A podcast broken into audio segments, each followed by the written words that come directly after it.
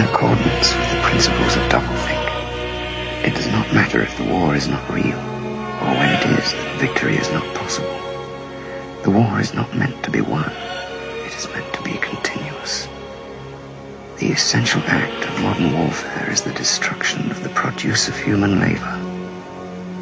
A hierarchical society is only possible on the basis of poverty and ignorance. In principle, the war effort is always planned to keep society on the brink of starvation. The war is waged by the ruling group against its own subjects, and its object is not victory over Eurasia or Eastasia, but to keep the very structure of society intact.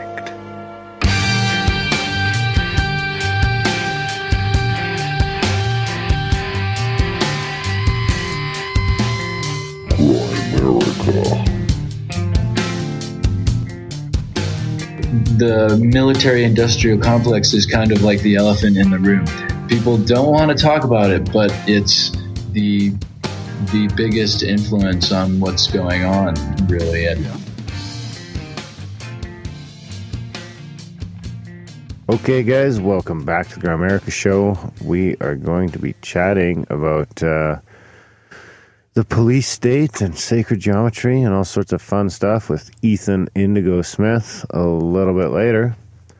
And uh, yeah, it's a funner. But first, as always, Graham Dunlop. Hey, buddy. I I've- feel like I just let a lot of people down. That's yeah, you probably did. Well, what were you going to say? And then you decided not to. Are you just giving up on the G words? That hasn't been a G word for like 50 episodes. Just put an O between my initials. Graham O. Dunlop. God. No. How about Graham? This could be the last episode. Dunlop. Why is that? well, we'll see what, what kind of shape you come back in from Sure. your ball hockey endeavor. Sure. I want to say, Mister, I've lost eight to twelve ish pounds. I said five to 10. You're already exaggerating what I said. It'll grow. Just like the weight comes down, the I shouldn't need loss will something. go up. I shouldn't need something to motivate me to lose weight. That's all. It sucks, No, you shouldn't. but that's good that I did. and it shouldn't be ball hockey with your old buddies. If you do have something, I'm ner- I'm motivating getting nervous. You should. Oh yeah. You're in terrible Yeah. shape. Uh, oh, shut up. I should say a little bit more about Ethan though before we continue on. Get off Okay. me for a bit. We That's talk. what she We said. talk about a lot of cool stuff though. Metaphysics of monotheists and Tai Chi and Qigong and nuclear energy, GMOs, all that good Hey, you said it right. Did I? I it felt wrong. it did. So yeah. Anyways, good good chat with Ethan coming up. He's got some interesting work. Lots of cool books and stuff. Absolutely. Yeah. So- Last step was a big hit. Yeah, Cliff. I got a couple. I got a couple uh, synchronicities from Cliff's. Synchronicities. Yeah, from Cliff's episode already. People, Ripple people, uh, people emailing in. Grab the Interesting. jingle. Graham is an all-in believer in Wrong one. chemtrails. Yeah, you did that on purpose. Wrong jingle. So yeah, lots Uh, of good I'm feedback on this Cliff. Eh, good twit tweets and Twits. Yeah. and Twits and tweets. yeah, that was that was fun. Yeah, actually, I met some local friends too. Shout out to uh, to Steve and um, now I'm gonna now I'm gonna Darren I- from for- Calgary. yeah, no, no, I'm gonna forget how to say the name. Um, Kareen and Steve. Yeah, they were they're f- following Cliff High as well, and they they found us. So yeah, it's pretty. Uh, yeah, lots of good feedback. Yeah, absolutely. Also about It was a blast. I could do another show with Cliff anytime. yeah, for sure. Do you want me to get into the synchros then, or?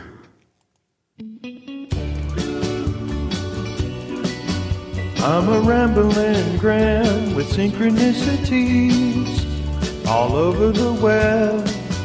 And Aaron is skeptical about everyone and don't believe it yet. If this jingle had a music video, your little stretch there would have been in, in the final cut for sure. Thanks, buddy. Yeah. So hey guys, this is from LB. He says, "Here's a here's a quick semi synchro that just happened yesterday. Yesterday I was watching a YouTube video about extreme weather and they mentioned Cliff High. I remember that I used to follow him on some forum years ago. I had actually forgotten all about him and his WebBot project. So I got interested again and went and checked out his latest web page, even gave it a bookmark. Then, today, I go and get your latest podcast, and yeah, Cliff is your guest this week. Can't wait to go hear this one. You guys are the best. Don't change a thing. That's from LB. 3.42. Thanks, LB. That's fun. And uh, appreciate the feedback. Hadn't we been talking about Cliff coming up for a while? I think that synchro is blended. Uh, I don't think so. yeah. No, I don't think so. I'll give it a, of someone can prove otherwise, I'll give it a 4.42. 4.42. Oh, oh my God. Oh my God. What? As you said that, I looked at the number 4.42 on the on the email that I'm about to read. I looked at that 4.42 right there as you said that. I'll give that a 7. This it, this email is at 11:04:42. that means that I, uh, Did you see that? no. That means that my rating is good. Oh, we're not shitting. We're not shitting here in Grimerica. And I will give your synchro 6. This is from uh, the subject line of this is synchro of the year. Ooh. Yeah, high hopes, high expectations Well, on I this played one. the drum already. So hey guys, I'm the guy. I'm the guy that pointed out the chemtrail sky uh, to Darren on on YouTube on your parachute jump, and he's that annoying guy on Twitter. He says Someone else has pointed, a few, a few people have pointed out the chemtrails. they were higher than our jump, then I guess, because we didn't jump through them. We should have. We were 4K, What? four kilometers. Oh, is that what we were? Hmm. Yeah, but planes are usually like, I mean, cruising altitude like 30, 37,000. 35. Yeah, 30, 30, 35. So, anyways, uh, he says, but check this synchro out. I still get chills remembering it. It all happened in the space of a couple seconds, but it has left an impact on me so great that I have to share it with you. It's fast and simple, so here goes. Driving to work, listening to the Electric Egyptian show, and James is talking about analemma and how to map one. So as he's talking, I'm thinking, does this does he mean the infinity symbol? Just as Graham says, you mean the infinity symbol, right? Wow, I thought that was weird until I look ahead and see this. And it's a truck ahead of him with the infinity symbol and infinity below it. As he's driving, the truck It's so it's a Honda Infinity. No, no, no. It's a oh. sticker on the truck, on this pickup truck. Like if you blow up that picture, it shows infinity. Huh. There's an infinity symbol on the truck ahead of him at the same time. as- That's it's like a triple.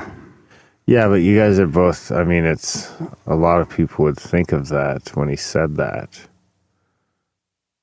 I don't know. I, I, I didn't really know what an analemma was before I read the book. Yeah, but when But it's it's the So it's the timing. He's thinking it. I'm saying it, and he looks and it's on the truck ahead of him. yeah, I guess. But you guys are both just recalling your past memories of what an analemma looks like. I didn't have past memories of an analemma. Clearly, you did. Or you I wouldn't was have thought it looked like an infinity symbol. Were you guessing? Was that a wild guess? No, it's because I learned about it. There you go. But he didn't. How do you know? Oh, maybe he did. Yeah, but still, it doesn't. That doesn't down the affect- line. Yeah, I don't think that affects it. So there's probably a million. I bet you. I would like to hear from more people who thought that when they heard that, because I bet you there's more than one. Bet you there's You more than so? ten. Anyone who has heard before that knows that an amalima looks like that. Amalima lama. I think I spelled it wrong in the show notes. But Well, that changes it too. I'll give it a. Uh, huh. It's not the sinker of the year. I like I I like the synchro of seeing the infinity in front of him more. I'll give that a seven point five. The first one I'll get a five. no, no, it's all part of the same thing. You can't No, just separate no, it yeah, out. No, you can't that separate it out. part. That's that's what makes off, it so. push to the side. That's what makes it so impactful for no, him. it's not impactful. You guys are just talking about a word. First Then half, it's just the same as my synchro on the street where I'm listening to something and the word comes in when I look at the guy's T-shirt that has the same word on it. Yeah, it's just But that, it's the same as that. Then that this is a compound synchronicity. That's no, what we call no, it. It doesn't count because then it's going to cheapen the other one. You don't want it. No, it, it, it, no, it's com- the it compounds the The whole thing is validity of the a other one. wow, fucking tough today. But I will give the infinity to the infinity. The car in front of him, Well, you guys were talking about an Amalima looking like an infinity symbol, I'll give it seven point five. That shit that happened before, you guys, him thinking what you said, which was what anyone who had a vague memory of what an Amelino looks like is going to come up with, is like a four. So it's Okay. better to separate it out because if I, all I'm going to do is add the two and divide by two to come up with my score. Yeah, it's whatever. I don't have to agree. No, you don't. the, prefer, the fact that you don't agree makes me know that I'm doing my job properly. So, so the laugh segment in there. That's terrible. it was a cheer. So yeah, I got I got uh, I'm doing a MUFON report instead of the UFO quote of the week, but I also have a story. But I was thinking about leaving that for the next one. But do you got anything to? Uh, Tomorrow never comes. I have nothing. I I, bring nothing to the table. But it's kind of more appropriate for the for the next release. It's about the Phantom Moon, Neath. What's the next release? Uh, Rick Delano, probably right. That's kind of scary. So let's save it for that. Let's save it for that one. yeah. Yeah, okay. yeah, yeah, yeah. Let's save it for that. So I got the couple, the, the couple MUFON. Do we have an interview booked for next week? Uh, yeah. Okay.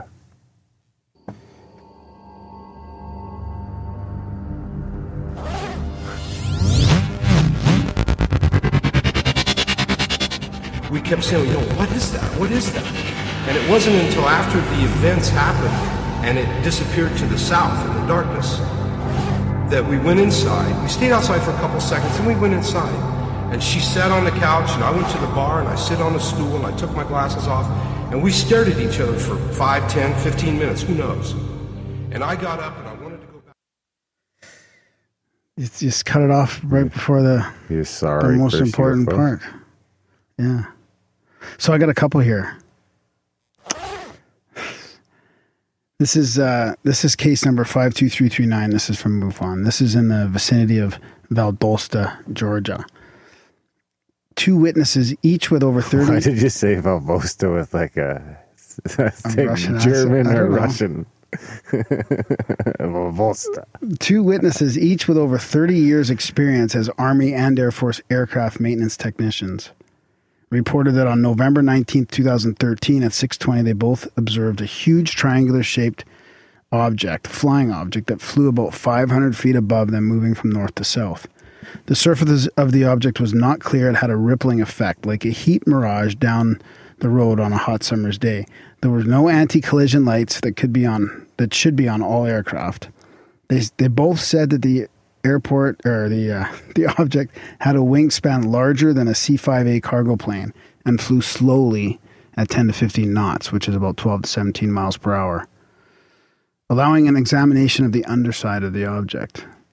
The object flew silently with absolutely no noise. As it slowly passed by, the rear of the object displayed a row of white pulsing lights. These lights did not light up the exterior of the object, but were set back or surrounded by a shroud.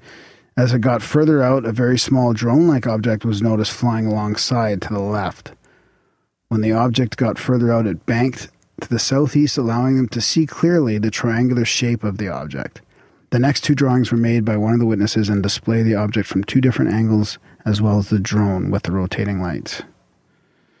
It reminds me of a couple sightings that my friends had seen back in like the 90s, 2000s. Back west. My old boss saw a, fucking huge triangle shaped craft over his house, fly over his house. Hmm. The other one's from our country, Kitchener, Ontario, case 50042. Three vehicles pulled over off the highway in the city of Kitchener, Ontario, to observe a strange object that was crossing in front of them. It was 9:45 p.m., but the highway lighting made it easy to see a 30 foot in diameter spherical object move very slowly across the freeway, just above the utility poles. The object, only a few hundred feet from the stopped cars, was solid in shape with a glow that illuminated the trees as it- passed by. The primary witness exited his car and attempted to take a photo with his cell phone, but all of the camera functions were dead. He continued to view the object for another 45 seconds. Once the object left, the f- witness's phone operated properly again. Damn it, eh? He used to party down in Kitchener. Oh yeah, that's all you got to say about that. Seems like military. They can shut down social media at events and stuff now. Seems Well, I mean, if military can, interdimensional beings probably could too. because they have iPhone schematics. Yeah. So No, military, think a there's- military orb flying through the sky, like a metallic orb from the military. yeah, Yeah, could be. yeah. I think it's more. I, I wouldn't. It'd be tougher for ET to crack to fuck around with your phone. What? Yeah, they're not probably- gods just because they, probably got here. them. Look at all the shit we can do, and They we're just a bunch of designed them. dummies. And other, they designed them. Maybe uh, what's his name? Jobs was, you know, downloading, channeling. You don't think they can read your minds and get all that stuff? You think that they're gonna have a problem figuring out how to disable the Oh, camera who's on a cell Who's phone? they? You're really going. Look at it. Look at you. Just take the ball and run with it.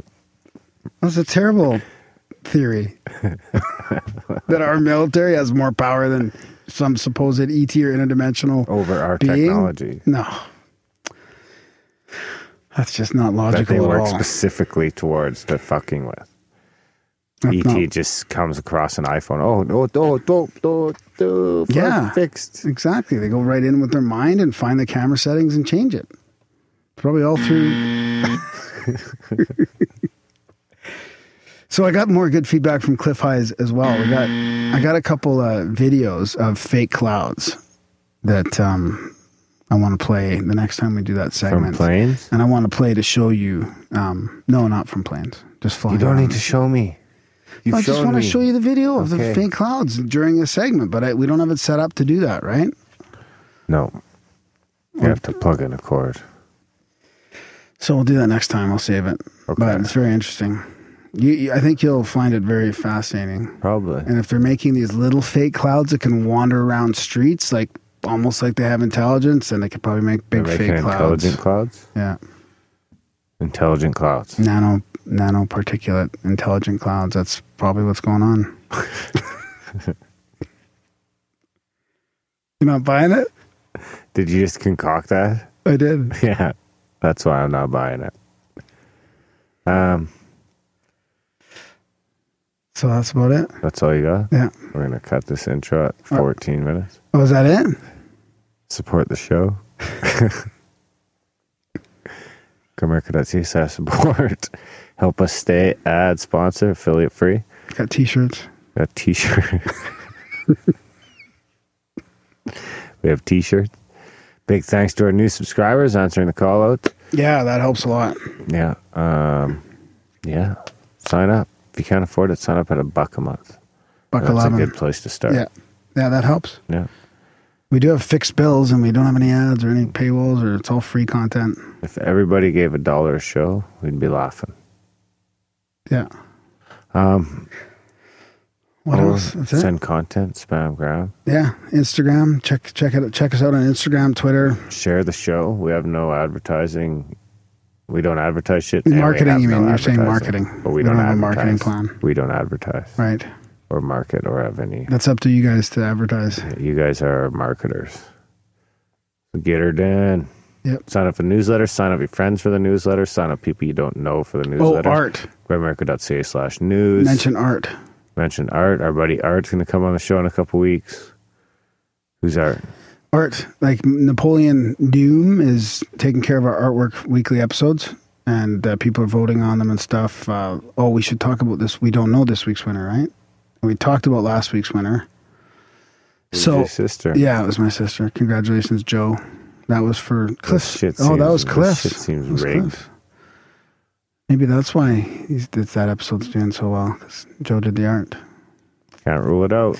Anyways, uh, we have unique art every week, and you can see the different art on the different podcast players and stuff like that. And uh, everybody's welcome to throw their throw their piece in. If you email nap at grimerica.com or you go to lostbreadcomic.com, the Grimerica Pie art contest, um, you can find out just how to email him and stuff like that. And he gives you some keywords or some sort of show notes and then build a conceptual piece of art with the guest name on it and then Darren puts his uh, I'll make an purple auto stamp on it. forwarder, like grimerica.ca slash art that auto forwards to his website. Well, that's a good idea. Yeah. All right, thanks, buddy. Biatch. Did you ever find that Bitcoin that you lost? No, No? no one's come forward.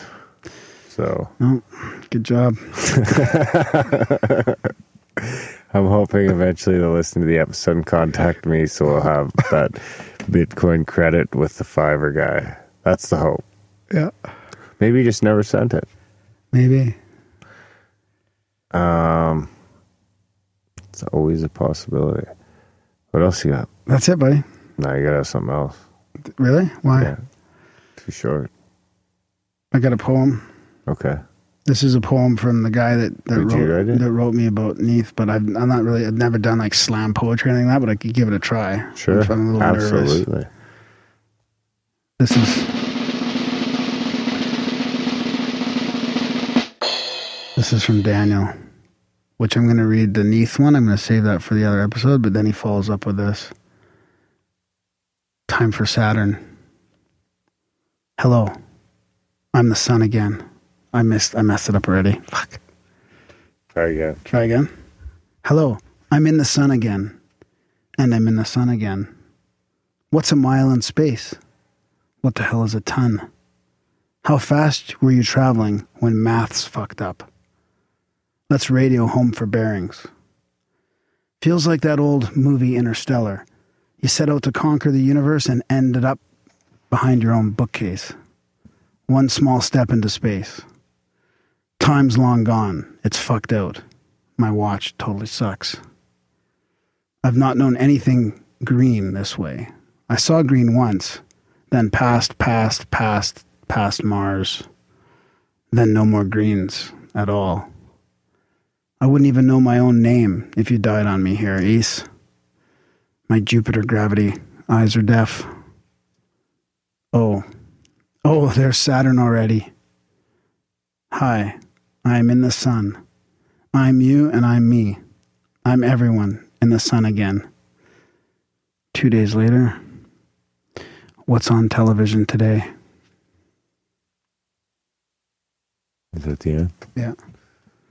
Well done. Thanks, Sir. Dan. Read beautifully. Thanks, Dan. Read beautifully. It reminded me of Ephraim's book, Smoking Green on Phobos. I have a synchro. I have a synchro for you. Okay. Oh, I have another one on from No. YouTube. You're out.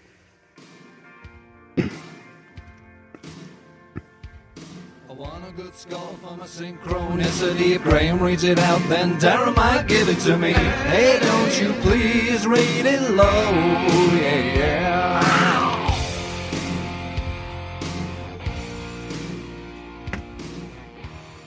So I'm playing a game called Kerbal Space Program right oh, now. yeah, that's one, yeah. where interplanetary missions are something you design while smoking weed. That reminds me. I'm a college grad, engineering, looking for a job while thinking of the ultimate future goals. Came to the conclusion, literally not five minutes before turning this podcast on, that with the budding space industry and cannabis industries, I'd want to help grow weed in space.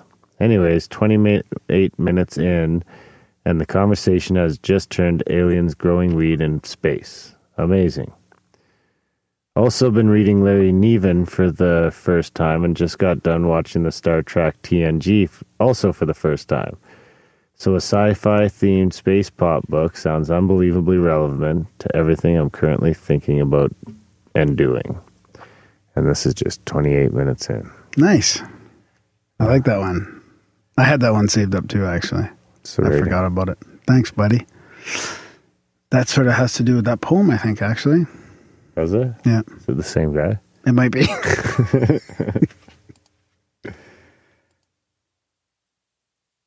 What's the rating? The Uh, Six point four two. There you go. I like it. Harsh but fair. What else you got? That's it, buddy. One more thing? No, Nothing? no.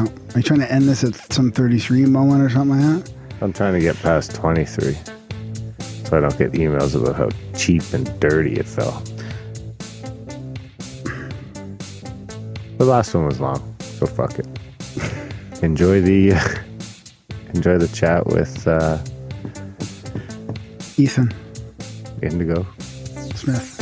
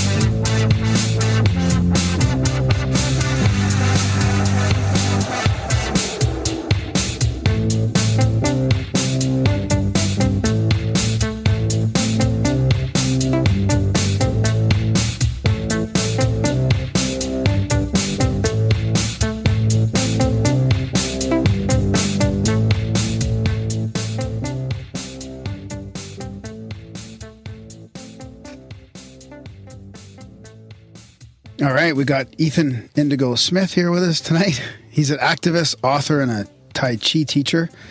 He's uh, some of his latest works. Actually, his latest book is uh, Geometry of Energy: How to Meditate.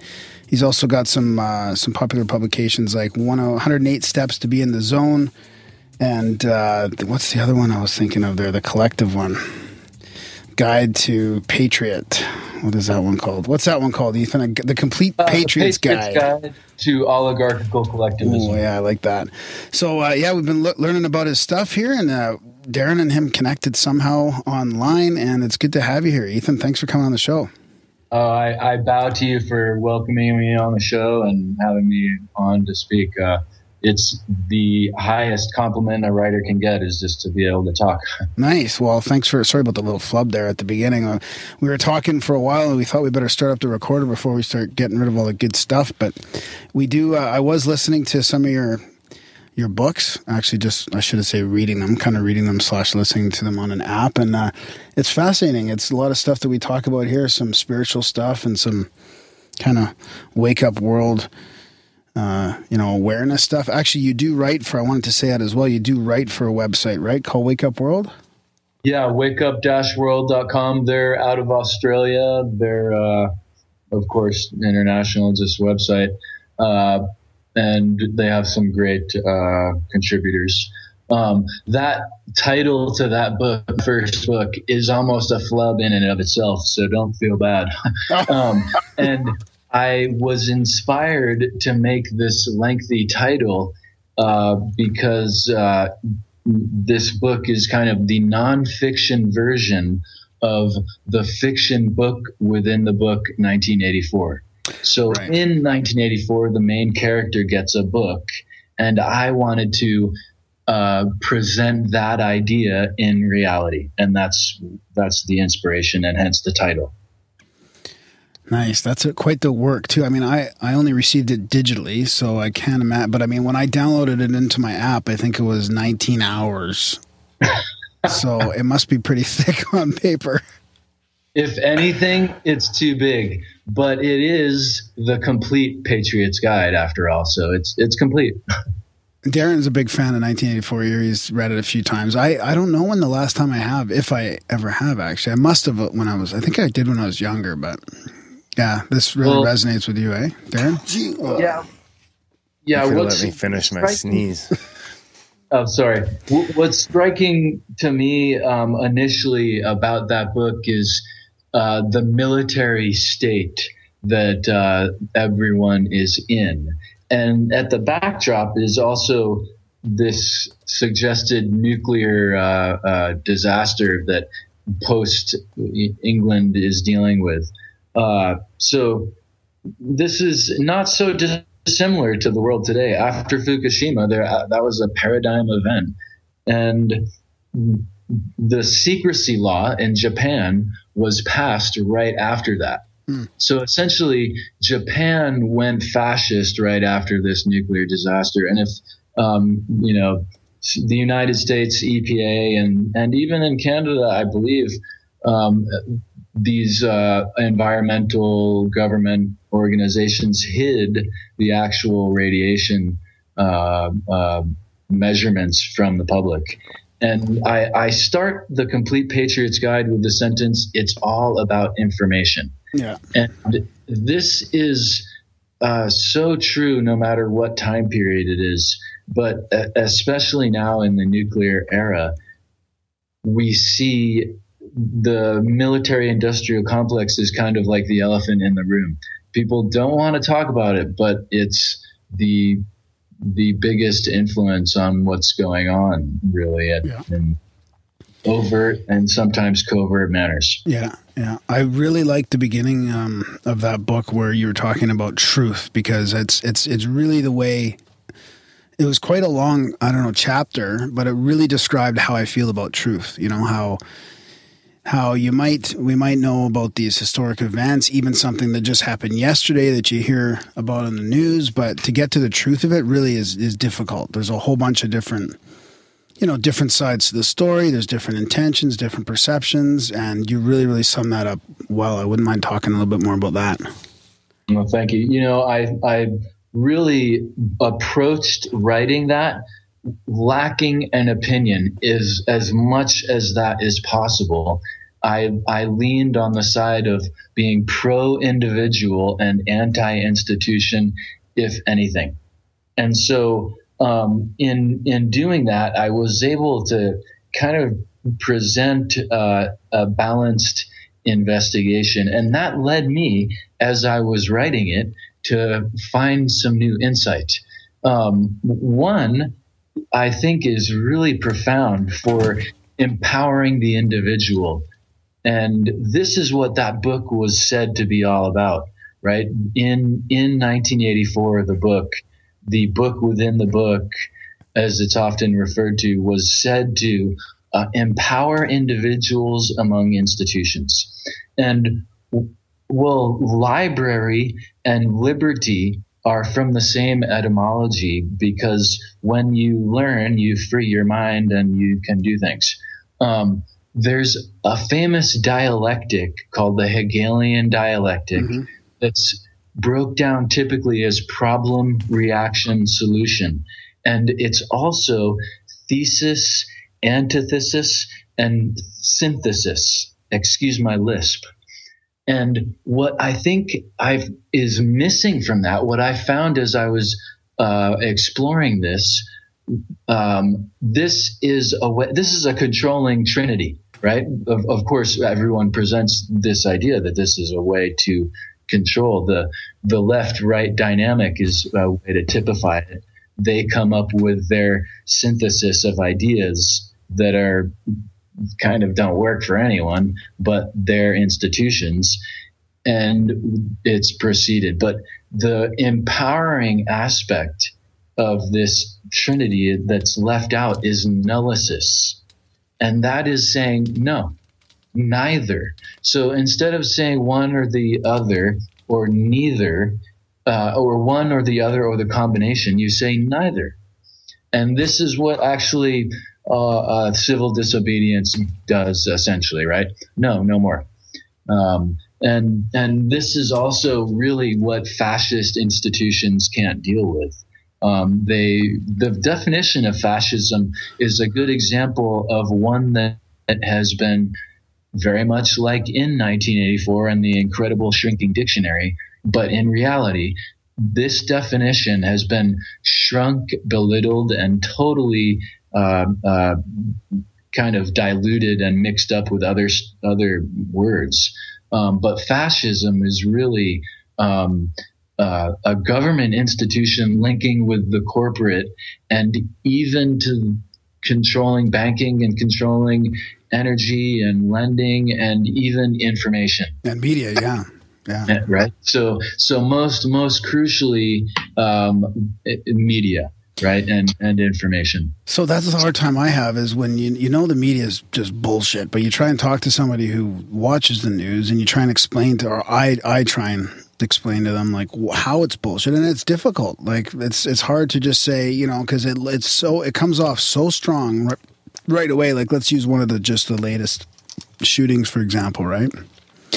Right away the you know it's all about the race card and they're dividing they're dividing us really and if you really look into what happened it's a totally different story. But i mean to explain to that to somebody you got to kind of get into the details of each and every instance in a way. But it's really such blatant messaging and propaganda.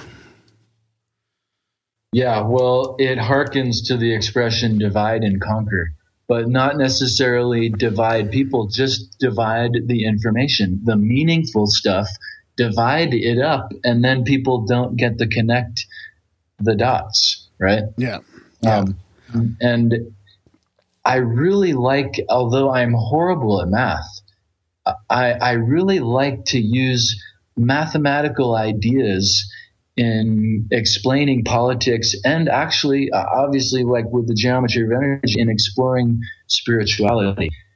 Uh, there's four types of arithmetic. Uh, uh, they've tried to find another way to manipulate numbers, but essentially, all of mathematics is just variations of combinations of arithmetic. That's it. And the way these nefarious institutions and institutional representatives, including the media, most they're the the media is actually the best at lying. There's four ways to do it related to arithmetic. They add a bunch of bullshit, as you said. hmm They uh, subtract directly the really uh, uh, guts of the story that would change, that change the out. whole view Yeah. yeah you know and or they divide information like i just kind of suggested or they multiply by adding a bunch of bs that uh, is is t- totally takes it away right yeah uh, so th- I think that's a fun way of noting uh, the ability um, to lie. It's not just adding BS, which is what lies are typically, you know, um, or subtracting. Mostly it's adding and subtracting, but the really astute liars, the media, they get into the multiplying and dividing, right?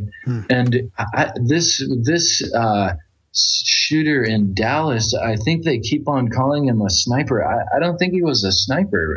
I'm not sure. He was a shooter, right? I mean, he wasn't a sniper. I, I don't know what, what the technical uh, details are with that, but it's just strange to me that they call him a sniper and it was Dallas where JFK was, you know, uh, killed. So it's just. It's just a strange use of language. It's like there's like a multiplier there in a subconscious manner. I yeah think. totally yeah It's a ministry of truth. It's just a matter Yeah, of time. In a it's- couple generations, it could be so much worse. I mean, they got your perpetual war on terror, which you need. It's so Orwellian sometimes, it's fucking crazy. so you think especially lately darren it's getting Yeah. more towards that Absolutely. Hmm. Yeah, and we're we're completely apathetic in general to violence now, right? I mean, is it is it immersion in so much violence? Maybe. I mean, but is it is it more than that? Is it a kind of training system to be apathetic in total?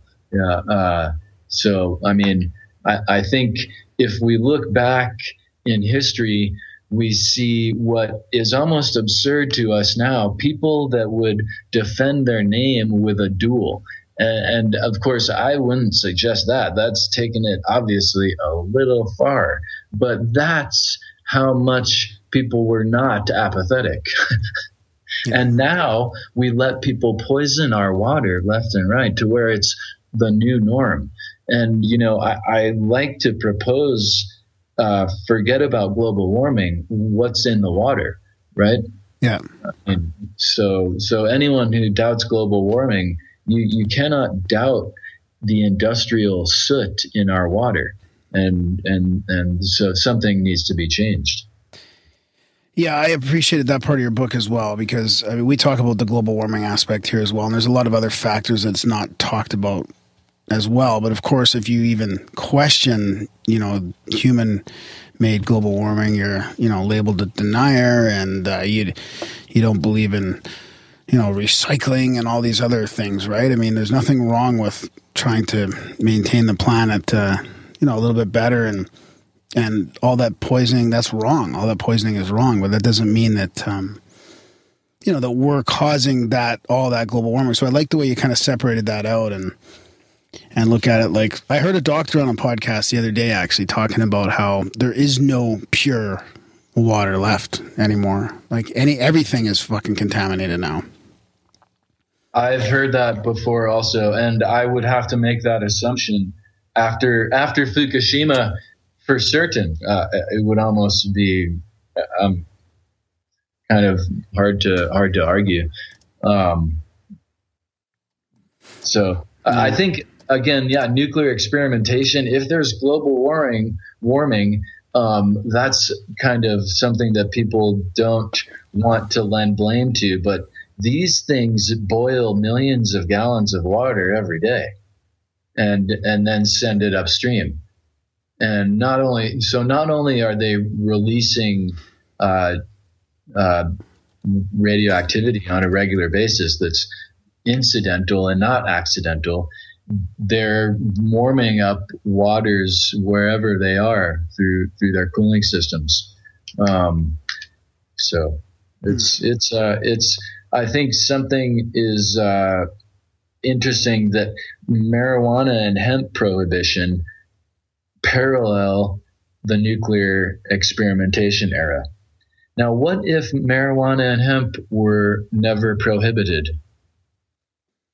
We would we would have abundant resources, probably so much resources for clothing and setting things afire, burning, making shelter. We would look at nuclear power plants as pretty silly.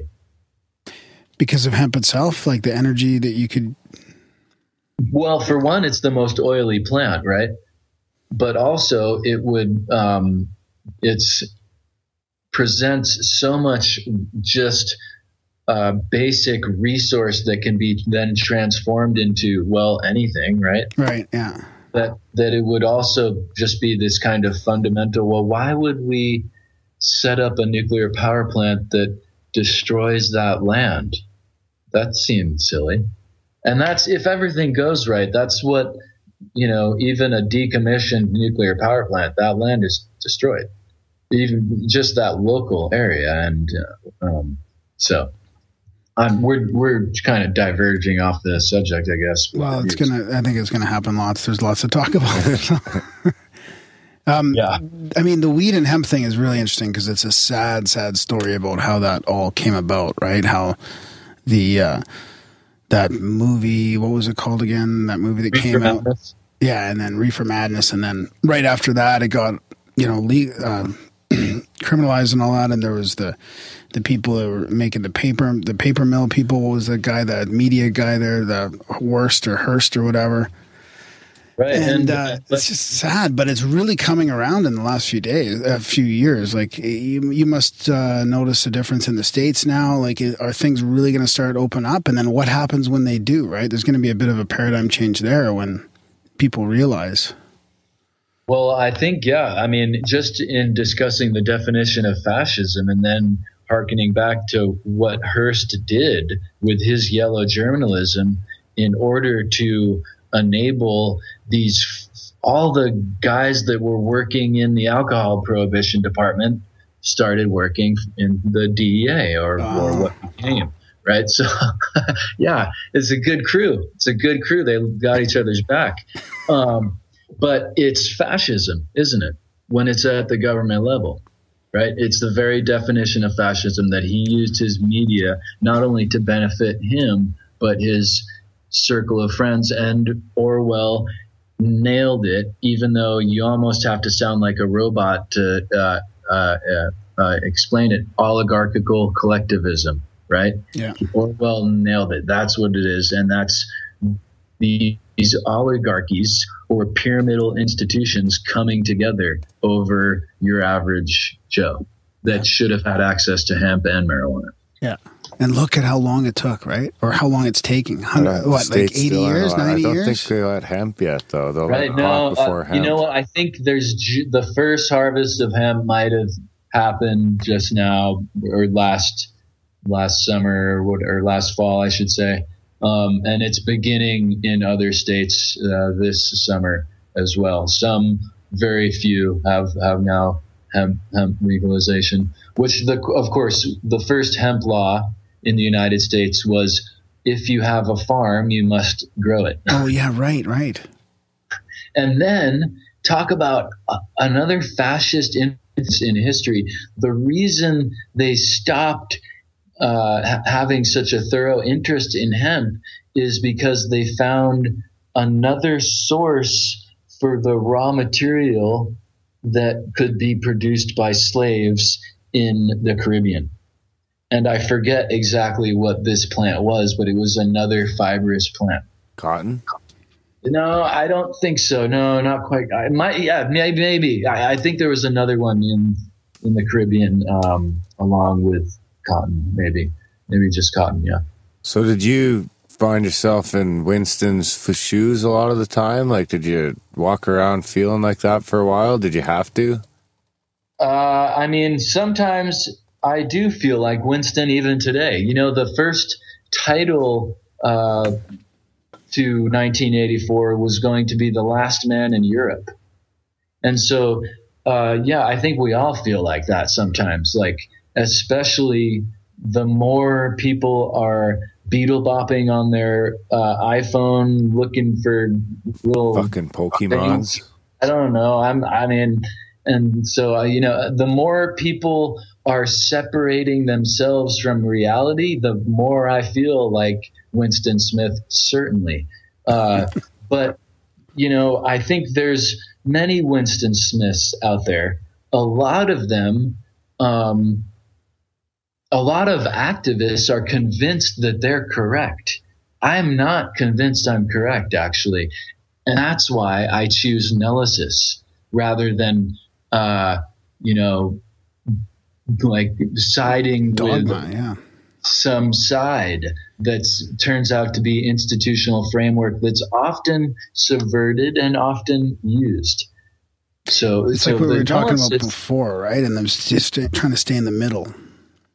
The middle ground is where it's at, and the Tao represents that, um, of course, in its in its core, but also um, uh, Hermes, all all the um, great lessons of philosophy. Really, you can boil it down into try to find the balance, and and uh, that is certainly uh, not something people look for today people are really materialistic today. Like uh, culturally, we had the hippies and then the yuppies, right? In the United States, in the, there was the hippies in the 70s, 60s, and then there was the yuppies. They all turned looking for money, right? But what do we have now? If if they were yuppies back then, we're we're so much more materialistic today, so much more and the size average sizes of houses represent this but just looking around i mean yeah people are so much more materialistic and when you're thinking about stuff you're not thinking about the real Yeah, but isn't there also a, a counterbalance to that as well? That that like we talked about um, just in Calgary, even like the amount of Reiki students and Reiki classes and the amount of yoga going on and meditation is like yoga was 20 years ago. Like there's there is a whole mind body kind of awareness, spiritual movement kind of thing. Call it. I mean, it's not really new agey, but um, there's Well, that think- aspect of it as well. But I, yeah, I, I think you're totally right, and and you kind of nailed this uh, contrast on the head there because one has to have eaten, eaten, eating, and housing, and all the fundamentals taken care of before you start getting into Reiki, and maybe on your way you might look into a car and a new phone and a couple other things. So yeah, you you kind of have to get your stuff together before you can rise up and then work on these other things like you just pointed out this self-development course and after self-development you want to hey hey help others develop too right Yeah. so i think it's you you can't teach the poor you can feed the poor that's a good thing to do. but the poor do not want to learn about the Hegelian dialectic necessarily, right? they want it. so, yeah, all philosophy goes out the window when uh, people are hungry. Um, but yeah, I think, yeah, it's a contrast. We can only teach the well off or at least the well enough Yeah. uh, because otherwise we're hungry and like I don't care what you have to say. I'm hungry, right? yeah. And I don't have a roof over my head. Yeah. Well, that's uh, you Yeah. need civilization for philosophy almost. You need you need some sort of civilization for philosophy to build off of itself anyway, or to snowball. At least, at least uh, agricultural setup to where not so much. But yeah, certainly society because little things come up and you need help, and that's the only way humanity is at the top of the food chain is because we help each other. Otherwise, you know. And nowadays, people don't know their neighbors hardly, right? I mean, is that just in the states? No, that's I know here my too. neighbors. It's disappointing. Well, no, it is. It's it is like that though. I mean, I live in a little condo complex, and it is disappointing to me that the lack of interaction I have with my neighbors. It's nice to know. Do you try? Yeah, of course I try. Yeah, I, I bet you do. I, I believe you. I actually get. I think that's a city thing though, because here in Chestermere, like, I, I if my neighbors and me are in the yard, then we're having a chat. Chit-chatting? My neighbor brought me over mail today because I accidentally put it in her box. Yeah. So, so what about what about people that say that we're? Honestly, s- um, Go ahead, Ethan. Sorry, go ahead. No, no, I was just going to say, uh, well, as uh, someone who's traveled around Canada, being from the United States, I've always been so blown away by the kindness and welcoming uh, people in Canada. So Huh. that's when that's it's and it contrasts honestly to most in the United States. But and and you're right, the it is a city thing. Most people in the cities are suspect of everyone and so and they're on guard, you know. But yeah, I've I've had I've had nothing but great experiences um, in Canada. So speaking of the hungry and and uh, and that type of thing, and the fascist state that most of the Western world is living in right now, what do you what do you say about the people that say, "Oh, we're way better off than we were"? There's less, you know, there's less um, starvation and all that. I mean, do you think that there was a point where it was getting better and now it's getting worse again, or do you think that that's it's not really as good as people think it is? Well, it's great for a lot of people. It's always been great for people, but there's also been a lot of slaves. And in fact, there's more slaves now than there was. But the thing all is, yeah, fact. so- um, and uh, no, please go ahead. well, I think uh, I think we should try reconnecting Yeah, real let's- quick. let's do it's, that, it's eh? pretty. I'm gonna pause the Can you, recording. can you pause that? Yeah. Well, I think the part that you forget about is that we're the slave owners now, right? Like everyone over here is pretty well off, but all your shirts and shit are getting made in Indonesia, and your shoes are getting made, and your computers are getting made in China, and your iPhone's getting made in China. That's it. And I and I think nothing is going to change unless we all do a collective analysis to the oligarchy hmm. because there are institutions and institutionalized individuals that have so much that it's unfathomable to the average individual just in counting the wealth, let alone their material holdings. And this needs to change. I don't know necessarily the best way, but um, capitalism is a good idea. But what we have now is capitalization. We're we're capitalizing on people, and that's not capitalism, right? That's not uh, an exchange. We're straight up letting dubious institutions work over whole cultures. And and you're right. Yeah, it's nice being on the good side of that, right? But let's consider what's really going on in China, Tibet, and and that's just that area there, and exponentiate that around the world. Yeah, and I mean, even even in in our society, like even if you're well off, most people are just in debt, really, and most people, you know, the the expenses keep rising and the wages aren't keeping up as well. So I mean, it's I don't feel like we're in a sustainable environment financially either as a culture.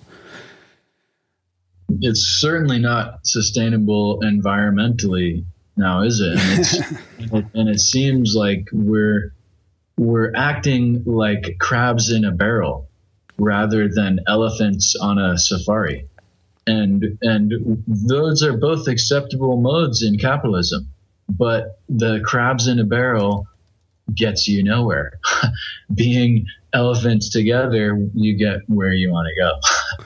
so so you've right. got analysis as a as a strategy. And then what about some other practical uses like let's say let's say for example i'm really going to try and shop a little more consciously. Like when i need something i'm going to buy it from a company who's practicing proper environmental practices and like maybe hum- humane in humane ways ethical ways. Is there anything you can do to narrow that down and cross off uh-huh. all the companies you don't want to buy for? Like, is there an app you can use for that? I hate to sound a well, cliche. Um, I, I think there is, but I think what that represents, what doing that represents, and and forgive me for sounding like an American, but I like to say I'm from the United States, right? And I and I hope I wish that people would see that difference because right. Canada is America, Mexico is America. Yeah, yeah, yeah. And but there's something compelling about saying the United States. But the one thing that the United States really did well was set up a Bill of Rights. And the first of the original Bill of Rights, the First Amendment, is first for a good reason because it empowers the individual. And it's really sad they don't teach this in schools but the First Amendment is not only a guarantee of rights, but it's different than all the other amendments. It's a combination of principles that one can apply to guarantee those rights. So it's like a prescription to liberty. Not only is it five liberties, but it's also five ways to engage liberty. And, and, and, that's what I kind of point out in the Patriot's Guide, really as the pinnacle uh, individual empowerment is that, um, uh, you know, like typically the first part of the First Amendment is um, Congress shall make no law with in regards to freedom of religion, uh, essentially. Um, not those exact words, but um, and and really, what is that saying? Well, all these religious institutions have used it to really make a lot of money, to be honest. But what is that saying? It's saying that individuals can question anything up to and including God, the most con- uh, likely subject for contention, the most likely to start a fight in a bar or a cafe or just about anywhere, talking about God, the interpretation of God. And so once we can speak openly about God, well, then we can speak openly about the government. And then we can find out, you know, my auntie got kind of screwed over by that company too, that actually, and the senator has a share in the government and what's going on. And so the First Amendment really is a way to prescribe individual empowerment among all these institutions, even with the simple action of I'm going to choose where I spend my dollar and who gets my money. Right.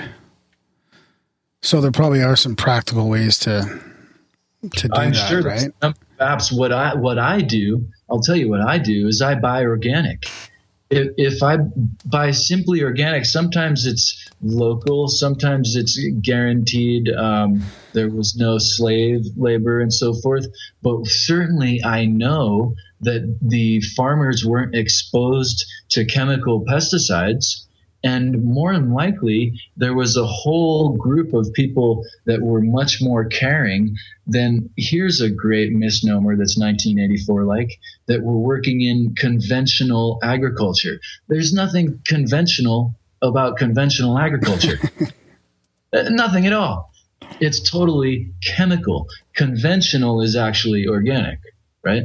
And so there's an example of you know how I choose to buy my food. If if it's organic, I can guarantee that at least the land was not and and the farmers were not uh, suffering. You know, uh, uh, um, some of them may have been exploited. Sometimes some of these bigger companies come in and buy up smaller organic companies, and you know, you may maybe miss the ball on one aspect of your refined buying uh, direction, but uh, that's a good way to go, I think. Yeah, there's the whole difficulty about organic as well. And I know in your book you definitely make a point to make sure that when you're when you're being conscious about this stuff that you're aware of the institutionalization of some of these things as well, right? Like the organic, you know, registration or certification that can also be corrupted. I mean, I know that I know a farmer myself who refused to become organic because of because they were already they were already producing organic product, but to take that next step to become officially organic was um, was not only not economical, but it was also a bit of a farce. Like they were still going to have certain chemicals coming from other farms around there, and there's all these other sort of things to take into account. So I guess you got to be careful with that as well. Yeah, well, it's it's it really expands that kind of notes the expansion of oligarchical collectivism into our very biological selves. Yeah, yeah. This this manipulation of our food product with GMOs is probably uh, the the most corrupt thing that uh, any institution has ever done by its nuclear experimentation. And looking at it with native eyes, first the white man came and took the land, then they stole everything, and then now they're breaking down the very biology of the sacred corn. It's it's highly disturbing. They've literally stolen everything down to the very DNA of these plants that were, you know, like corn, the most sacred um, to the native peoples, right? Yeah, and, so, look at, and look at what's happening with with that, right? I mean, that's po- it's being turned into poison, really.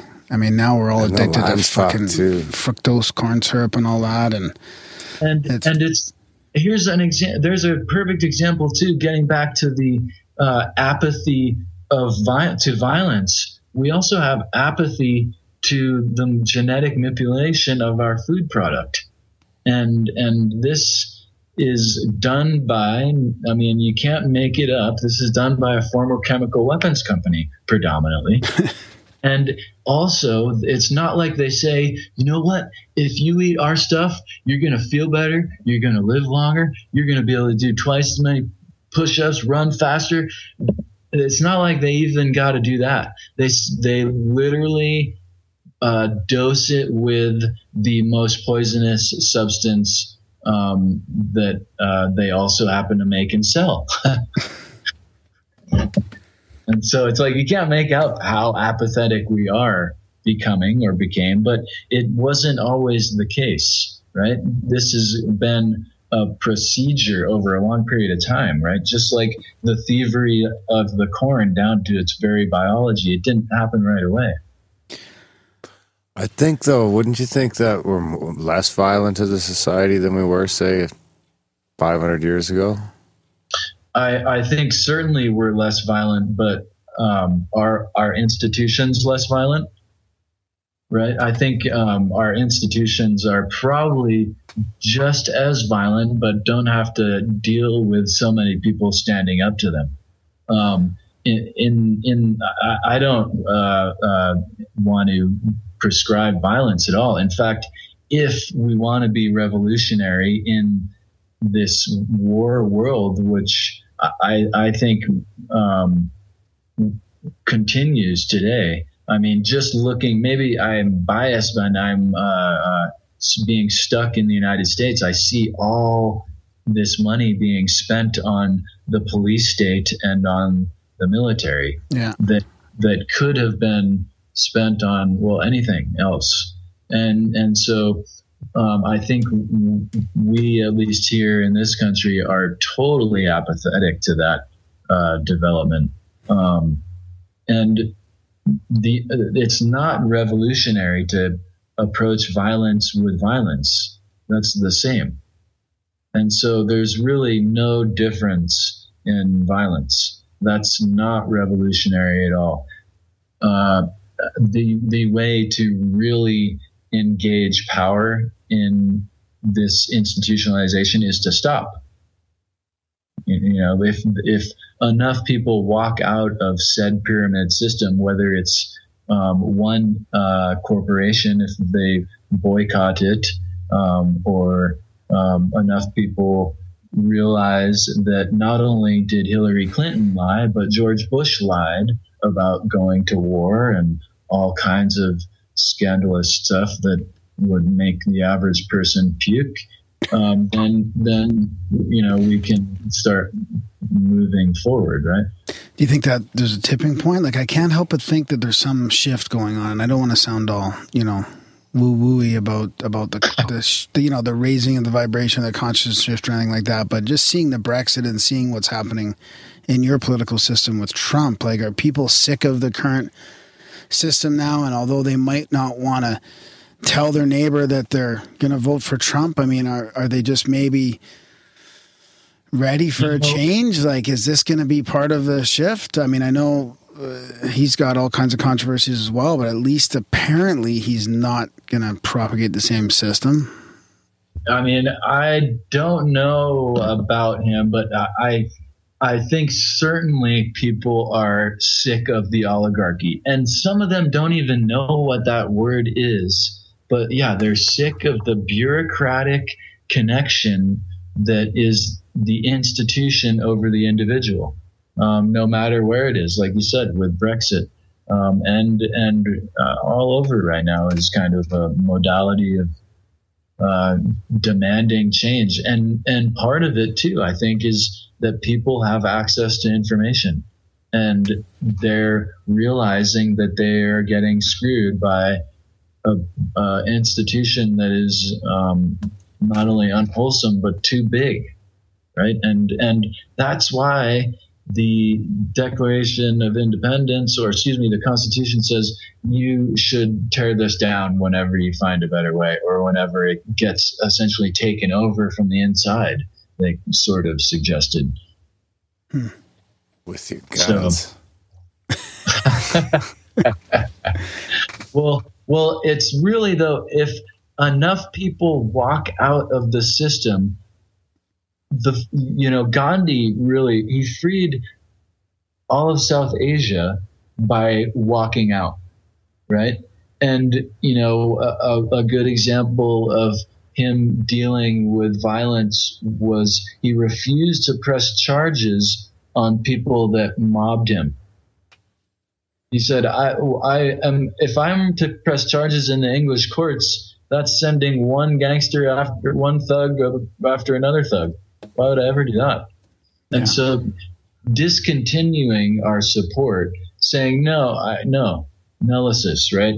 um, is really the most provocative thing. And, you know, in not to point to it as being successful necessarily, but Occupy is also an example of no. And essentially, the, what you have to do to occupy a space is say no to so many things to your job, to whatever you do normally in a day. And then you, uh, you hold the space and and actively vocalize no more.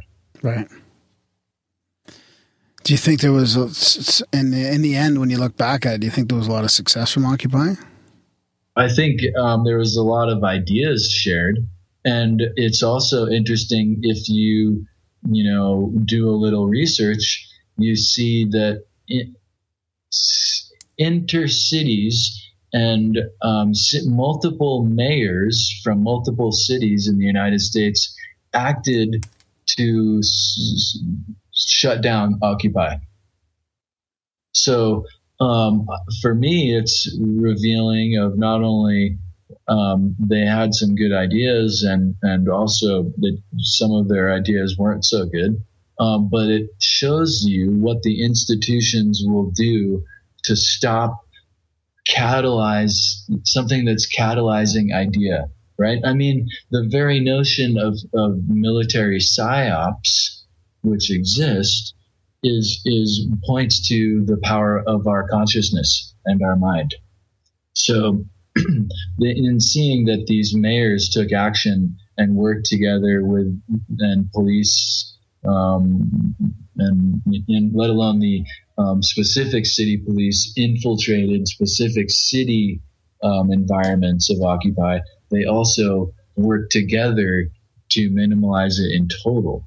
So again, it just points to the power of our consciousness and the power of people coming together. Yeah. Um, it, it, it didn't necessarily catalyze what they were looking for, but it certainly put these ideas into the public spectrum. So in the end, this this writing writing of your book, the uh, the Patriots Guide, it ended up leading you to the geometry of uh, of energy. Yeah, in the Patriots Guide, I was having um, a hard time presenting the idea of patriot to people as something good. right. Well, I I, uh, I, I seem and, to get that though from your book. Oh, oh, certainly, and I I completely understand it. Um, but what most people uh, commonly think uh, in the negative terms of a patriot is actually a nationalist, yeah. right? Yeah. A jingo, a jingoist, someone who's well, Canada's right no matter what. The United States is right no matter what. F everybody else because we're the best country on earth. Yeah, F those guys for sure. Those those are ignorant uh, nationalists. Um, a patriot, the definition of a patriot has love of country and so forth. But um, I wanted to contrast patriot in um, terms of information, and I utilized idiot, zealot, elitist to uh, kind of make contrasts to patriot. And there's this fourfold aspect, uh, which I soon found had kind of almost unlimited in scope uh, relationships to not only consciousness but also um, politics. And uh, I wrote the Matrix of Four, and and soon enough, you know, uh, about a year ago, I was uh, on a book tour, and I was sharing my ideas. I was in uh, Sedona, Arizona, which is like the metaphysical armpit of the world. I love it. I love it there. Oh, oh, you've been there. Cool. A couple It's- times, yeah. I, and I can't wait to go back again at some point. I, I feel the same way. Um, I, I met all kinds of great people. And uh, in fact, I was having lunch with a new friend, and she was telling me about a meditation practice that she did. And because I'm uh, a partly obsessive compulsive with the number four, I when she told me her meditation process, I I couldn't help but think how similar it was to the four dimensions of geometry, which are points, lines, planes, and solids, or volume. Um, and I I mentioned this in the conversation, and uh, she was like, "Yeah, what?" And the conversation moved on. And I kind of had this cliche event where I was camping out in Sedona and um, not able to sleep because of this new idea, and as if something was compelling me to explore it and write it. And I thought I was going to write sh- an article, and it turned out to be a book. Um, but I, I so I was I started to explore meditation and actually comprehension of energy um, as as kooky as that sound I that sounds or might sound, I do it in a very grounded fashion. I started to explore these things through the four dimensions of geometry, and geometry simply means measurement of Earth, and so the geometry of energy is simply measurement of Earth energy, um, and in so many meditations. Um, there is concentration often enough on a point Mhm. but but the point represents concentration, right? Um, beyond mathematics and in just a, a abstract, it, the point represents concentration. Yeah. And that's often the first thing we have to do when we meditate is concentrate. Yeah, single pointed ah. focus. Not so hard that you stress yourself out, right? But but certainly you you want to activate the mind most often to quell the monkey mind, right? You Yeah. want to think of something so that you're not thinking of stupid things or or basic things rather right? And then that's like it why if you're hungry you don't want to hear about meditation because you can't meditate when you're hungry.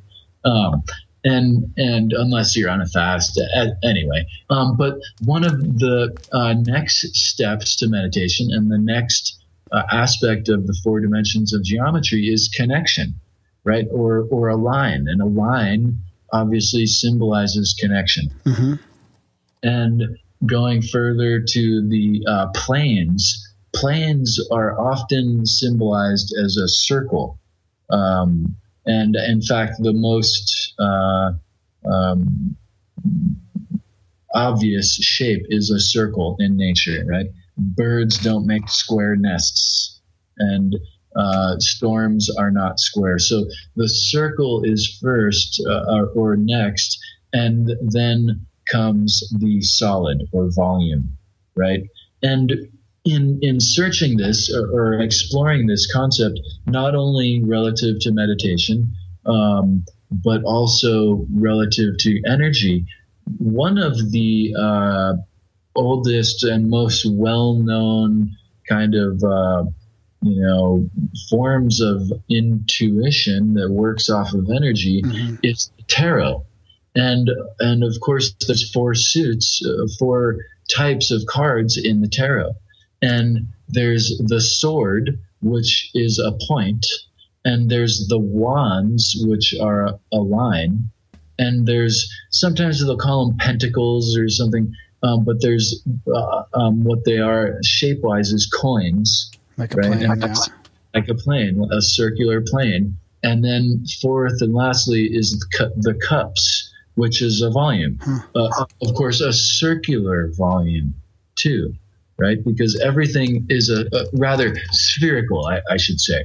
The volume of a cup is a, a half sphere. Um, and so uh, the tarot is directly correlative to the four dimensions of geometry in its intuitive measurement, right? Hmm.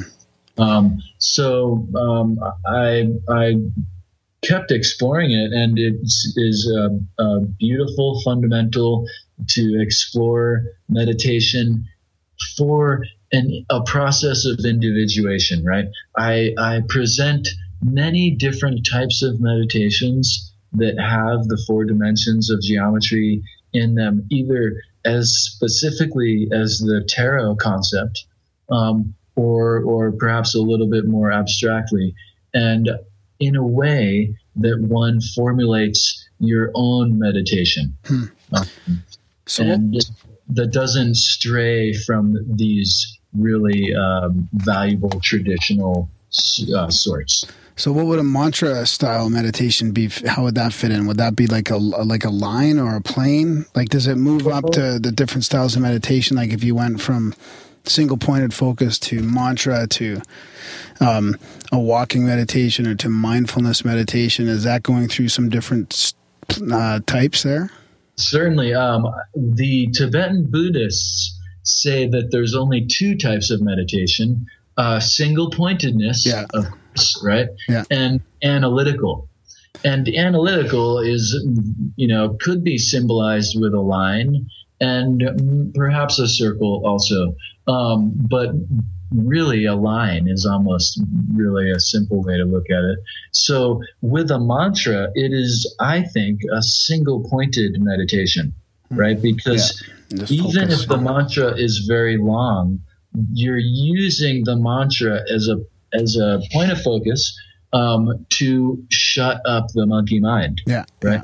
And it really does have that effect. Um, and so uh, the Tibetan Buddhists will say to practice single pointed meditation for many years before you practice analytical meditation. Um, but you could actually kind of ponder the sometimes, sometimes anyway, the same things differently. Um, in fact, um, uh, there's the mantra, and then there was there would also be um, a mandala that could be used as a single pointed meditation, right?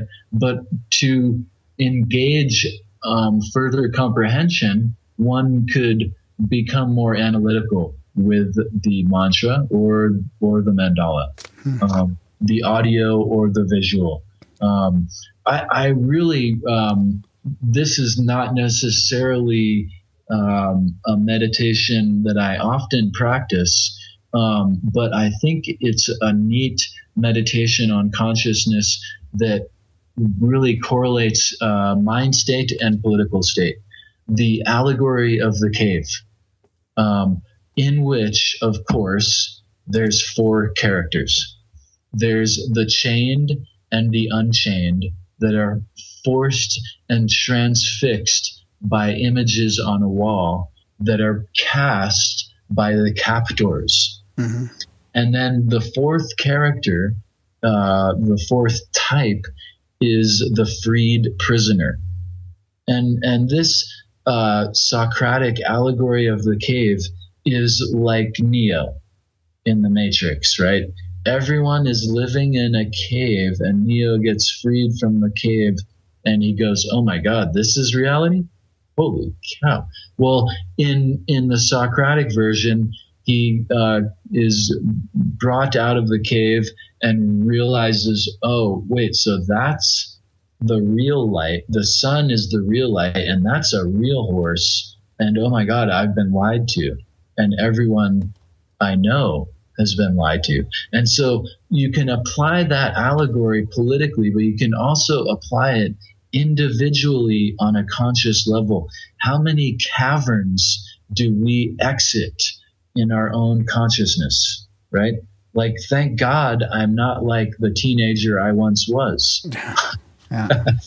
because I've come out of the cave, so to speak, only to find uh, there's another cave here um, on a consciousness allegorical level, right?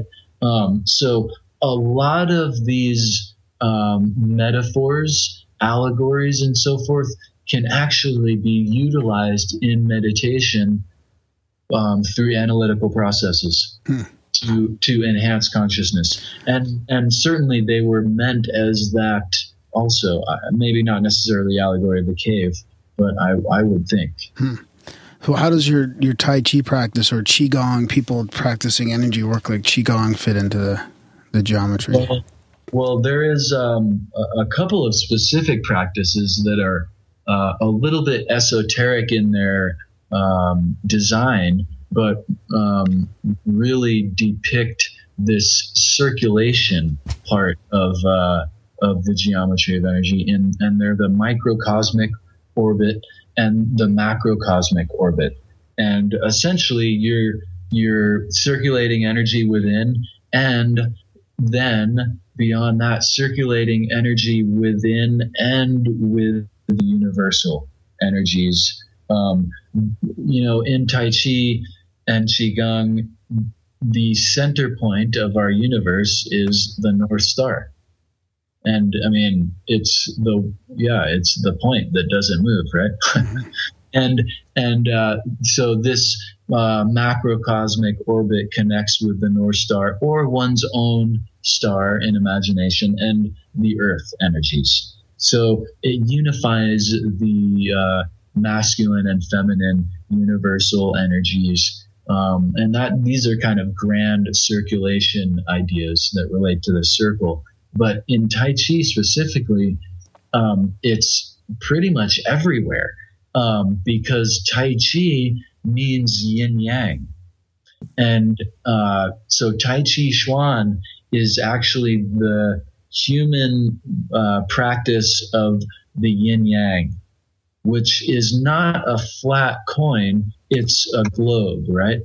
Um, and so like with Tai Chi stick, it really um, uh, illustrates this. Um, but any movement, um, you are the point yourself, and you're using your appendages to clean the space around you. And you, when you practice Tai Chi, you kind of gain a perimeter awareness um, that's maybe magical, maybe intuitive, but it kind of begins to expand. Your your perimeter uh, uh, senses expand. Um, and it sounds kooky but when you experience it then it's actual um, physical physical uh, perimeter awareness or, or more of a metaphys- yeah, metaphysical absolutely. both both yeah. certainly um, but but certainly physical i mean part of the reason um, well tai chi means grand ultimate which means yin yang right? right so so it's the grand ultimate form and the grand ultimate martial art because it's kind of the way of no way, like the Tao, hmm. right? Which is this, um, there's no, um, you know, you don't think about how you're going to hurt your opponent. You just see their energy and let them do what they're going to do, right? Um, so it's, and that's the highest function of martial arts, even if they're hard styles. It's you don't want to have a plan. You want it's want intuitive. to It's in the flow. Exactly. Um, and and so, but I I also I'm not uh, by any means an expert with the stick, um, but I practice Tai Chi stick, and when you're moving the stick, which is a point with these, excuse me, a line with these two points at the end, you move it in a circle. And at first, it becomes and looks very much like a plane. And then as you start to manipulate it further, it's holding a solid, hmm. right? Um, and so this is also the form, right? Where you are first this point in your, you know, your individual center point is often in, in Tai Chi anyway, referred to as the Dantian which is like the root chakra. Yeah, yeah.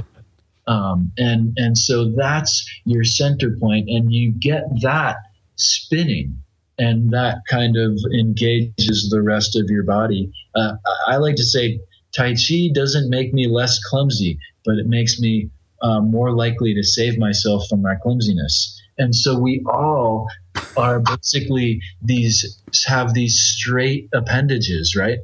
these kind of clumsy, straight appendages. And when we practice Tai Chi, we turn the straight into circle and even spherical. Huh. Yeah, I like that. Makes sense. I've done a little bit of Qigong, and um, yeah, maybe that's why I, I catch things that fall now. Really? That's, that's, what, that's exactly what I mean. That's exactly what I mean. I, I still, yeah, nothing falls. I just catch everything. You're a catcher. You just catch everything. Yeah. Graham the catcher.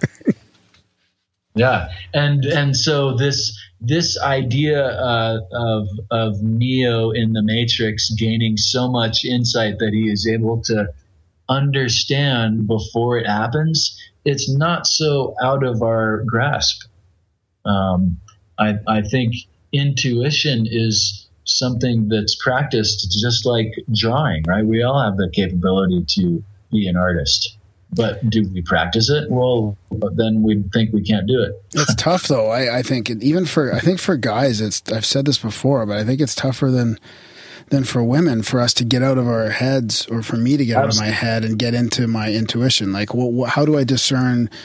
negative thoughts or, or just thoughts random thoughts to you know for for intuition yeah well i, I feel like women are and and this is not so abstract, but women are just open, right? And that's why there's so much political mediation that's focused on women. They get it. They get hit much harder than guys with social constructs, right?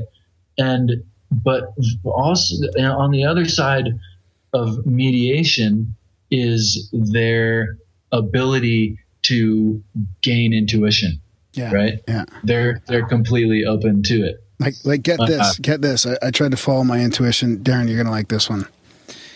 I tried to follow my intuition yesterday. I usually leave my sliding door open. And and uh, for my cat to go in and out. So for some reason yesterday, I thought I I, I feel like closing this, and I'm like, okay, I'm going to listen to my intuition. I'm going to close the door because for some reason I had this fear or whatever, like I should close the door today. So I get home after work yesterday. My cat was locked out on the balcony all day long. So so much for my intuition. I ended up locking him outside.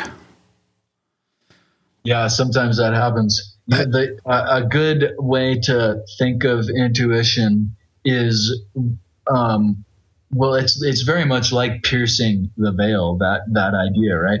But if you take a stick and uh, poke water with it, all of a sudden that stick looks like it's maybe uh, uh, four inches away. It varies, right? It just doesn't look right.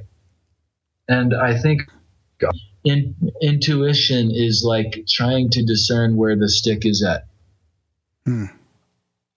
Um, so it takes practice. It takes knowing um, how the piercing works, right?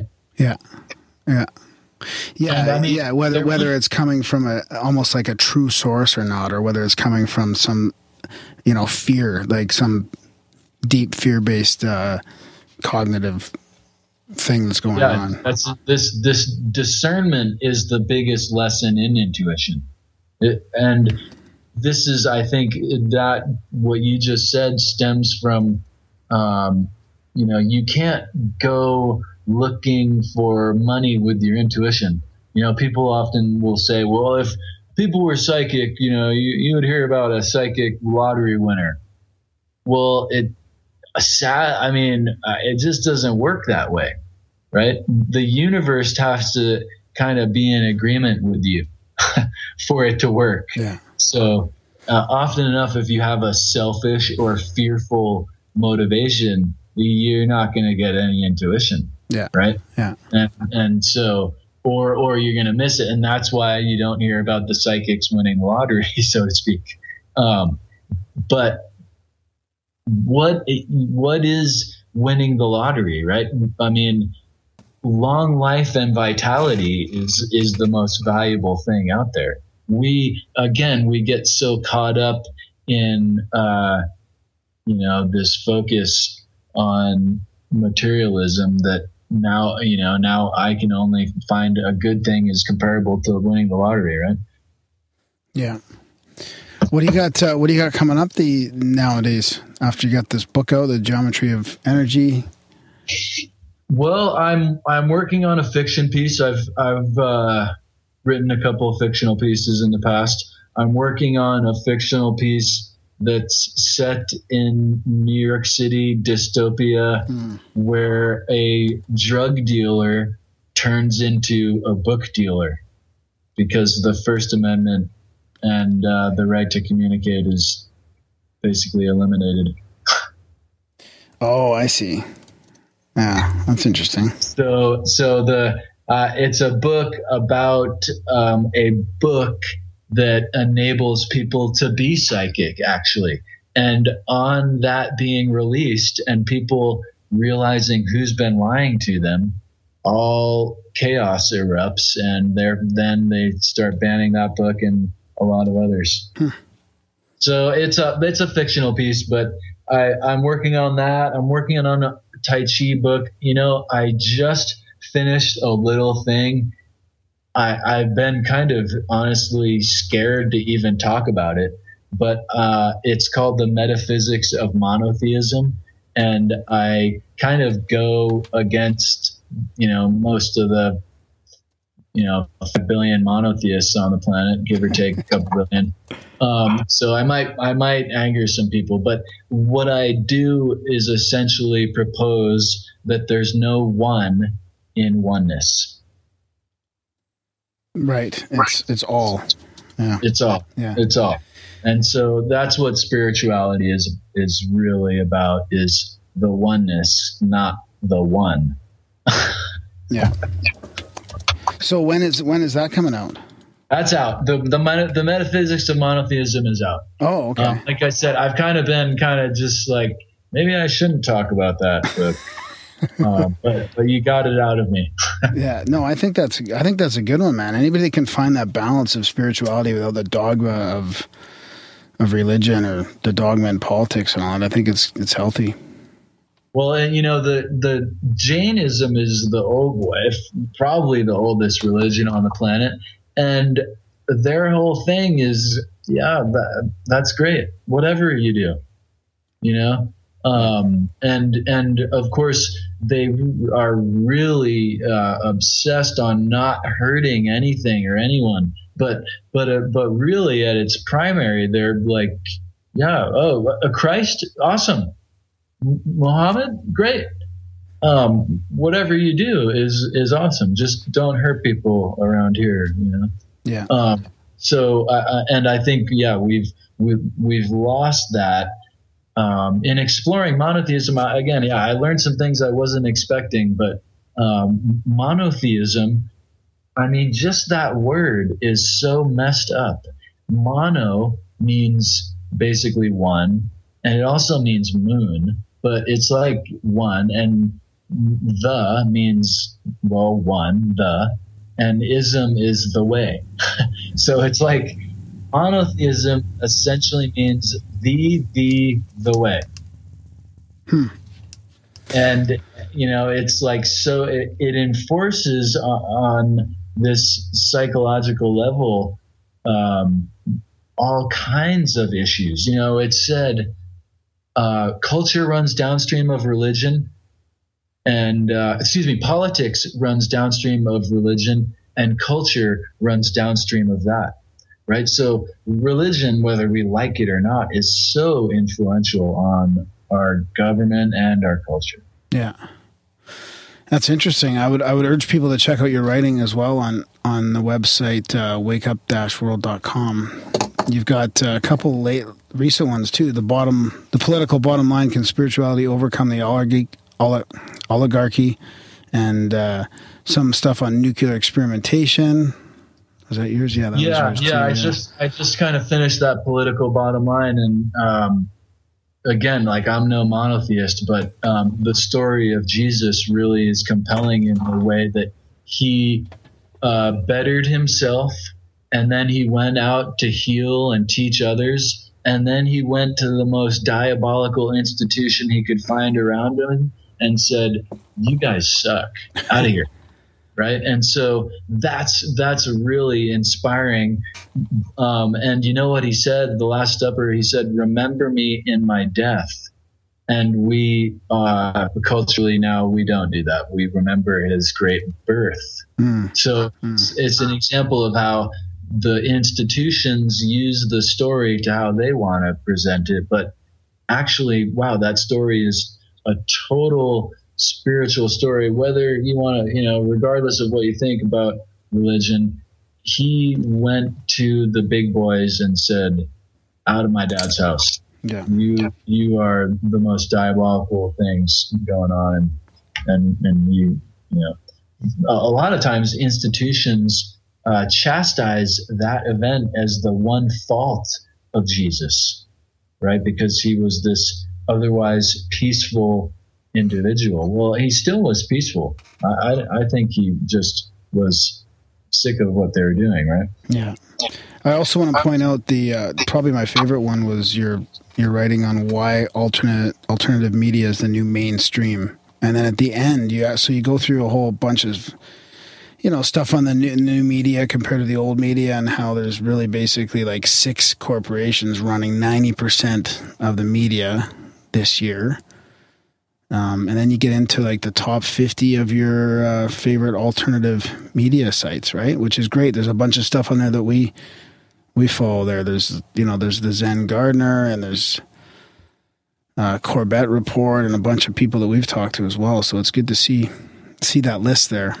Yeah, I wanted to really unite the uh, alternative media because there's some diversity even in that group, you know, and I wanted to really bring everyone together, even if it was just in that little list.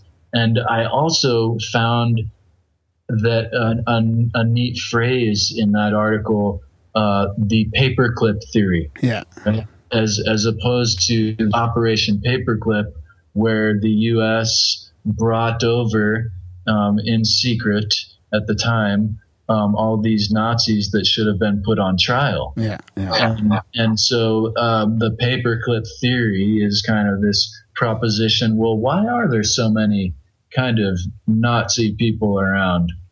It sure seems like he's a Nazi. Um, and so maybe, well, they actually are. uh, so, but you know, because it, it's there's sometimes these lies reek so bad that you have to wonder why would they do that? Why would they risk everything to lie about that little thing? Yeah. And and maybe there's some sense to it if you look at the possibility that they have some bigger thing that they're trying to hide. Yeah, it's it's fascinating, and that that one thing, the paperclip project paperclip, even though I've heard so much about it in the last few years, it still doesn't get any real official um, attention or official. What am I trying to say? Like uh, critique, you know? Like why why aren't pe- more people talking about it? They just sort of whitewash it. Yeah, oh, The Russians yeah. were coming. It's totally whitewashed. Well, and Russia had the equivalent operation. They they brought over a bunch of um, Nazis to high high level, you know, valuable folks. But it, it's I mean, obviously, most of them are you know very old or you know getting to be gone. But where are they now as far as their families? Are their families in these high level institutions now? Yeah, exactly. They're, Uh, they're, they're flying uh, around in they're flying around in all the flying saucers that they brought over with them. Yeah, right. or or but but they were kind of like these, you know, I'm sure that they ended up at these Ivy League universities and got into the cuts of all the elite of the United States. Yeah. You know? Yeah. And and maybe uh, surely there were so many not, not to say they all stood by these Nazi principles, but in looking at the behavior of some of these police organizations in the United States, one has to wonder. Yeah. Yeah. Right on, buddy. Well, thanks for um, thanks for sharing that. Can, when when you uh, when you come out with that uh, next one there, what was that one going to be the the fictional piece there? Let let us know when you come out with that yeah, fictional piece. the, it's uh, the new printed threat. Okay, that's what it's called. okay, cool. Yeah. Yeah. So yeah, I'll definitely, I'll definitely let you know. And I, and again, I bow to you guys for letting me on and communicate. And um, I hope everyone found it somewhat valuable and interesting. And again, I much, much appreciate it. No problem. Yeah, we're gonna Yeah, link to anytime. we're gonna link to everything in the show notes as well. Your that uh, website there and your books on Amazon and everything. Well, thanks. Everybody should uh, read 1984 and then read the guide afterwards. If you haven't read 1984, read that and then read the guide. Absolutely. Okay, well, thanks a bunch, Ethan. Right on. Much love. Peace on earth. All right, Okay, thanks, bye-bye. buddy. Hey, When you come up to Canada, let us know. I'm going to be there. Okay. It looks like sometime, sometime after November. All right, buddy. Okay, take care. Peace. Okay, bye. And that was our chat with Ethan Indigo. What'd you think, buddy? Yeah, I like it. Yeah. Yeah. I like that dystopian kind of stuff right now and the meditation and the spiritual part of it. We are Yeah. dystopia. We? So you haven't read 1984? Uh, yeah, I have it a long time ago, I think, but I don't really remember it lately. It's kind of on my list of uh, old To do. classics to do, you know? You should do it sooner than later. Yeah, probably. Eh? Yeah. So big thanks to Ethan for coming on the show. Check out his books, And his blogs. his blogs, and uh, yeah, good luck to him in the future. Yeah. What? Uh, check out uh, grimerica.ca slash support if you enjoyed the no commercials during the show.